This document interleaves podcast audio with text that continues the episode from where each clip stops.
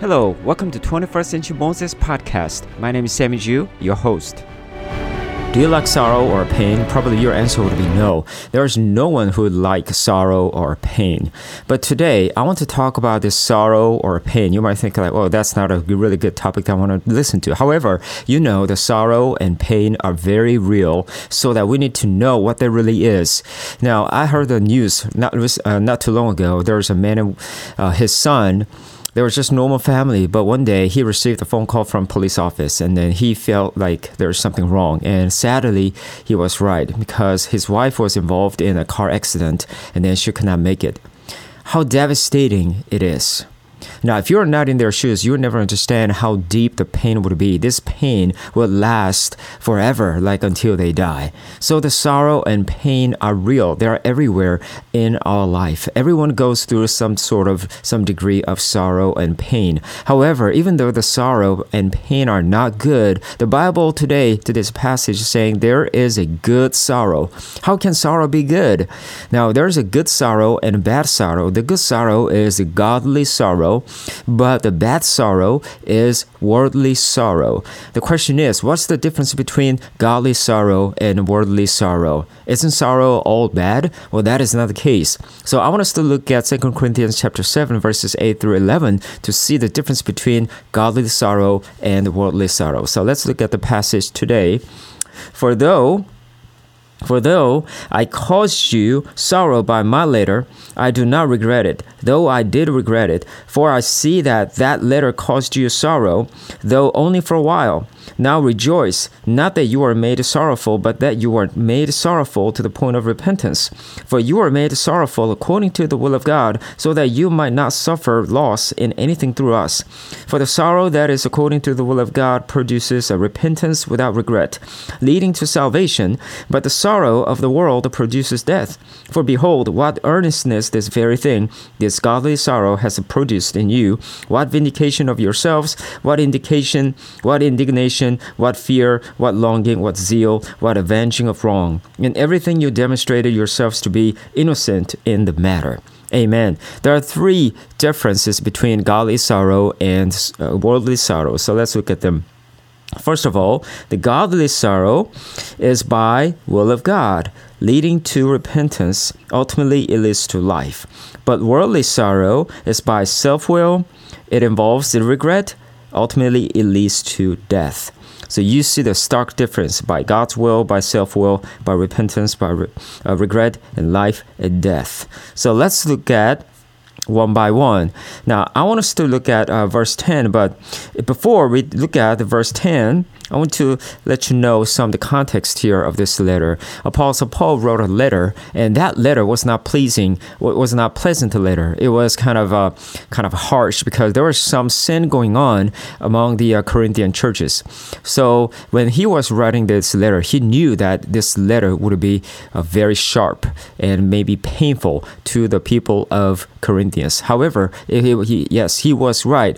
But the thing is this: uh, instead of uh, being offended, they began to repent of their sin. And by that, Apostle Paul was rejoicing because of God's grace that was bestowed upon them when they were reading, as they were reading this the letter they realized their sin and they repented of, of their sin. So that is the story, the context behind of these things. Then, but this can be applied to us. How can godly sorrow be good to us? Because it is conducted, it is led by the will of God. So let's look at verse 10 together. It says, For the sorrow that is according to, according to the will of God. So it really tells us that there is a sorrow. There is a sorrow by God's will. Not every suffering or not every pain is by God's will. Sometimes we, you know, we make a mistake and we sin, and because of our sin, the suffering can can be caused. However, God allows the suffering. Second, Tim- Second Timothy, uh, chapter three, verse twelve. If you choose to live godly, you will be persecuted.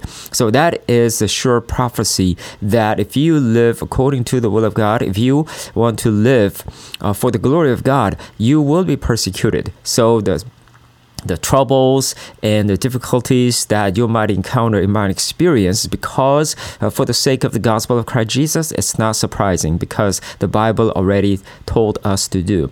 However there is also another godly sorrow when we go wrong when we are in the wrong direction. As good father God sometimes chastises us. He disciplines us through what through godly sorrow. But how does he? Uh, uh, so how does they do that? He uses his word, or he uses our circumstances to really. Uh, help us to realize that we are in the wrong direction. So we need to change our courses. So that is really the um, the by the orchestrated by the will of God.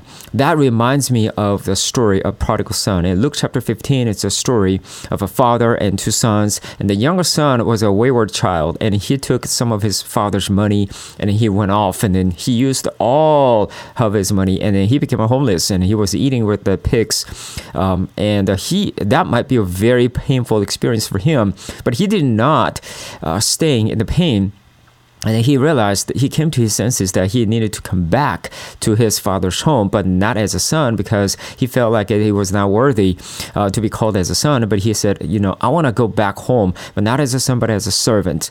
But the father was waiting for him to come back, and then he uh, he held the biggest the uh, the feast ever because he said, "My son was lost, now he is found." So that is really showing the God the Father's heart. But that story really tells tells us that you know there is a sorrow, there's a moment of rock bottom moment, and I went through a rock bottom moment uh, in 2000, and it was very painful because everything that I tried turned out to be failure. So I had no job, and my everything uh, I I did just did not work. However, God used that sorrowness for for me to meet God. God used the Hebrews chapter 10 10 that Jesus offered his body once for all to forgive my sin, experience the forgiveness of my sin by the blood of Christ Jesus. So it was a huge blessing. But that sorrow was not really from me, it was not by my will, but it was by God's will. God orchestrated by his perfect will to turn us around from our sin so that we can turn to the Lord, just like a prodigal son, just like myself. However, there is a worldly sorrow orchestrated by self will because we want to uh, i want to do something i want to get i want to make more money and then so i will be uh, rich. But when that does not happen it becomes a sorrowful. But even if i get a lot of money the money does not make me happy so that i uh, whether i get whether i have a lot of money or not i'm always sorrowful. I'm surrounded by sadness. And that's happening everywhere. Uh, you know the story of rich young ruler. He had a lot of money but he also wanted to be saved. So he came to jesus asking asking, How can I be saved? And, you know, Jesus said, You keep this, you keep this, but ultimately you need to uh, give everything that you have and then you follow me. But sadly, this man loved money more than Jesus. So he chose to just stay with his money and he became so sad he went back home. So how would be what would be his end result even though he had everything but he had nothing because he had no Jesus Christ. 1 Timothy chapter 6 verse 10 love for the money is the root of evil and it will it will um, uh, take you away from faith and it will destroy you to the core. You will be filled with sorrow. Money is just one example, but we have so many idols in the world. It could be a fame, it could be a immorality, but whatever feels in your heart, if you are chasing after that by your own will, you will end up with the biggest sorrow. Not just in this world, but that sorrow will last forever in the eternal punishment, which is hell. So we see the stark difference between godly sorrow and worldly sorrow. Godly sorrow is orchestrated by God's will, and worldly sorrow is orchestrated by self will. Even though it is same, it can be a same pain or sorrow, but end place would be totally different. Now let's go to the second point. Let's go back to uh, today's passage. In verse ten, it says, "The uh, for the sorrow that is according to the will of God produ- produces." A repentance without regret. Amen. So the second point is this godly sorrow by God's will, it produces repentance. But without regret, but the worldly sorrow, it produces regret. Now, what is regret, by the way? Regret is something that you want to go back to the past so you could uh, probably change the time of the moment of your decision so you can make a you could you could make a better decision. But the problem is you cannot do that uh, because you don't know the future. You cannot go back to the past. Because of your limitation you would be frustrated whatever decision that you came up with. That is regret However, as we saw, the sorrow, the godly sorrow by the will of God leads to repentance without regret. Now, how is it possible? It's a simple logic because it is orchestrated by the will of God who foresees the future and who is in control of the time and everything. And we know whatever sorrow or pain that we go through by the will of God, it will be temporary and the end result will be far better than we can even imagine. So that is based on the faith in the Lord. You know, the worldly sorrow is totally based on me, based on self.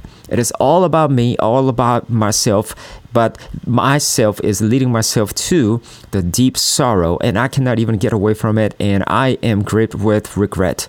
I wish I could be there. I wish I could meet that person. I wish I could try the one, but the problem is you cannot do anything about it. That is why you are in regret. However, the godly sorrow based on the will of God even though it is sorrowful, painful, at the end, we know that God is the winner and He is saving us. He is um, He is changing us and molding us and shaping us to uh, to the image of Him. So it leads us to where not the regret, not the emotional state, but to repentance. What is repentance? Repentance is totally different from regret. Repentance is not a feeling or frustration, but the repentance is action. Well, it can start the same. It can start with remorse and pain and guilty in our heart, but that is not the end result. It is just the starting point that the Holy Spirit is exposing our heart about uh, how sinful we are, and the Holy Spirit is leading us to turn away from our sin and to turn to the Lord. And that is the repentance we see uh, many examples. You know, uh, Apostle Paul, Apostle Peter, he made a mistake. Judas made mistake. It was not just a mistake; it was a very grievous sin because Judas sold Jesus, and uh, Peter denied Jesus three times, not even not just one time, but three times. Both of them did terrible things, and Jesus already knew about them, about what they're gonna do. However, what they did was totally different. Peter repented but Judas only regretted. We know the story that Judas felt very shameful and even guilty about what he did when he sold Jesus. However, he did not repent. In anywhere in the scripture, I cannot find any place that uh, Judas repented. However, he regretted and he killed himself. However, Peter, when Peter denied Jesus three times, the Holy Spirit really re, uh, reminded her of how what kind of sin he did. He felt so bad and he felt guilty about what he did. However, he repented, he turned away from his sin, and Jesus came to Peter and restored him with his love. And then he, God used the Peter in an amazing way as we see in scripture. So you see the difference between the regret and repentance. The repentance is by the will of God, but regret is by self will. And the worldly sorrow only leads to regret, but godly sorrow always leads to repentance, which is a huge blessing that through repentance we can come to the Lord and ultimately we can be saved. And that is the last point. Let's go back to today's passage. In verse 10, it says, leading to salvation, but the sorrow of the world produces death. So what does really what does this mean? Godly sorrow, you see, uh, is by will of God and leading to repentance, produces repentance, ultimately leading to sal- salvation, which is life. You're going to have eternal life. Whereas the worldly life is by self will, produces regret, and it leads to death. I already shared about the story between Peter and Judas.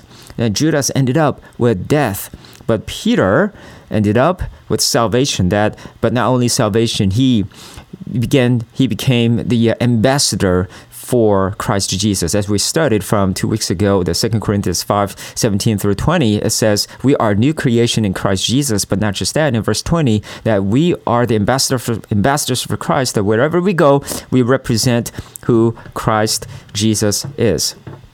So this is the difference between worldly godly sorrow and worldly sorrow. The godly sorrow leads us to salvation, but the worldly sorrow leads us to uh, death.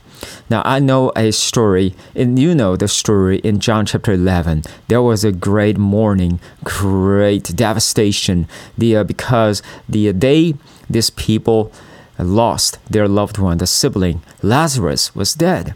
And Jesus came, and Jesus, even Jesus, wept.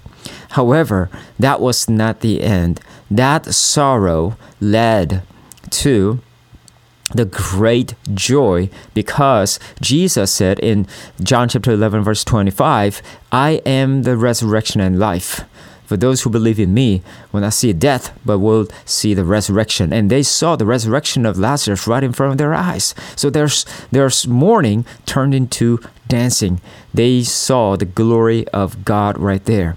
So godly sorrow, whatever sorrow that you go through, if you come to if that leads that will lead to repentance, and then through the repentance you will see the life, you will see the salvation. I know a story of uh, Jim Elliot, and Jim Elliot was a great missionary, aspiring missionary. But when he landed in Ecuador, even before he was sharing anything, he was killed by the tribe. So it could be a devastation, great sorrow. But Jim Elliot's wife and uh, their children went into, went back to Ecuador and began to share the gospel. And a lot of people in the tribe came to the Lord. What a great salvation! What a great life that they experienced. Even though they started with the sorrow, however, God turned sorrow into dancing.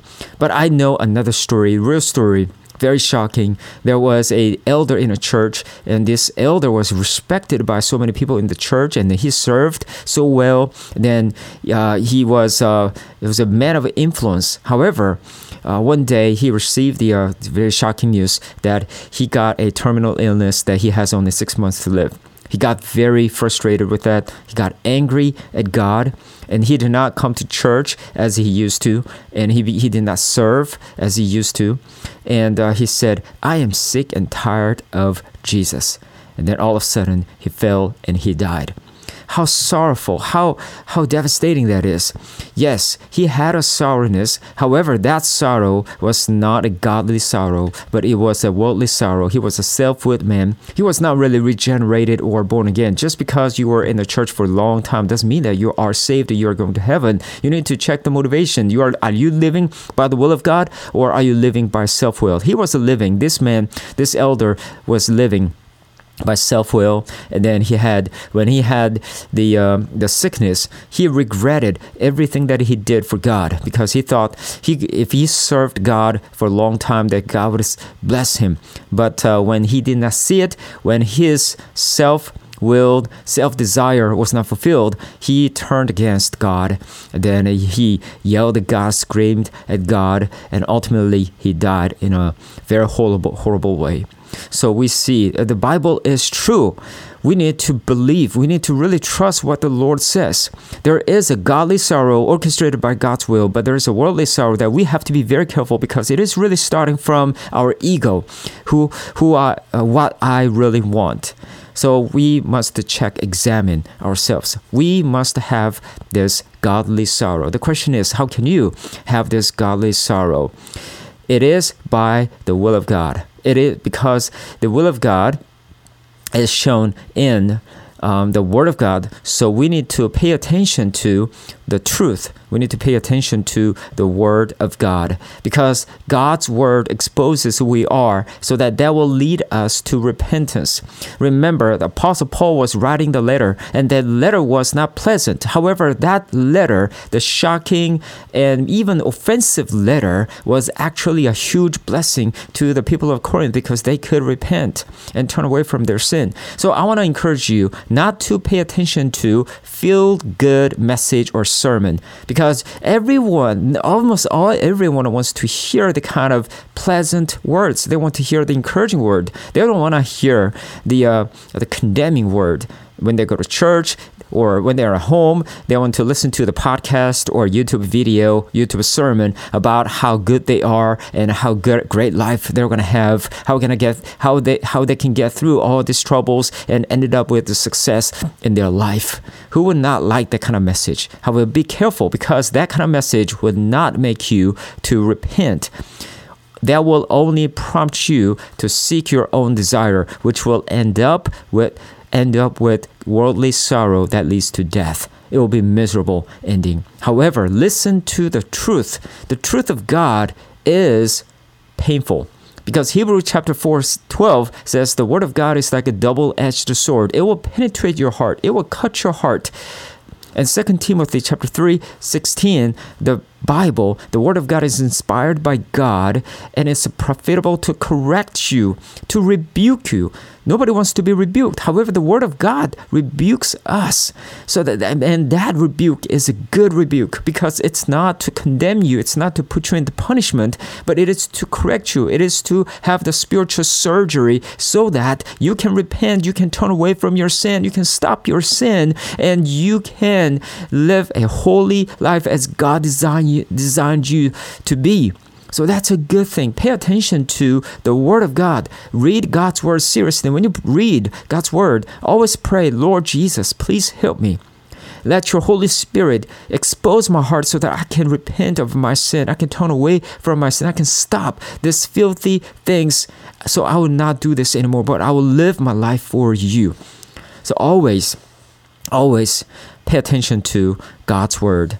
And when you do that, God is going to produce you, produce in you in amazing, amazing things. So let's go back to verse today's passage and pay attention to verse 11. For behold, what earnestness this very thing, this godly sorrow produced in you, what vindication of yourselves, what indignation, what fear, what longing, what zeal, what avenging of wrong, in everything you demonstrated yourselves to be innocent in the matter. Basically, it, it is going to produce you in a zeal and passion for God and fear of God God, and you will have the justice in your life as well. So, this is all the great things that will be produced in your heart. But if you pay attention to the worldly sorrow, if you are grieved with by that, you will have the passion for the world, you will have the zeal for the world, but you will have injustice in throughout your life. You will not have a fear of God, but you will have a fear of man. That will put you in misery. So we have to be very careful about this two different sorrows godly sorrow or worldly sorrow. So, which one do you have? Is your sorrow, is your pain worldly or is it godly? If it is godly, then rejoice in God. Repent of your sin. Turn, turn away from your sin and turn to Jesus Christ. God is using your sorrow to correct you, to shape you. But if you are in the worldly sorrow, same thing. Repent. Turn away from your sin that sorrow will only put you in misery. Your love for the money, love for all the other idols will put you to the core of a misery forever. So get away from it, turn away from it. Do not go and don't touch it, but turn to Christ Jesus. Come to Jesus and receive His blessing, His touch, and get to know Him so that you will truly enjoy His mighty presence, even in the suffering and pain, because it is good. Let's pray together. Heavenly Father, we thank you so much for this wonderful, profound message. The truth that there is a godly sorrow that you want us to be. But Father, we confess to you, sorrow is not easy. But thank you for the great hope that you are leading us to repentance that produces all these great characteristics that you listed in this passage. So, Lord Jesus, please help us and guide us that we would not be dismayed or frustrated when we go through sorrow or the pain, but we would expect that your wonderful work in and through life, our life. We thank you, praise you. In Jesus' holy name, I prayed. Amen.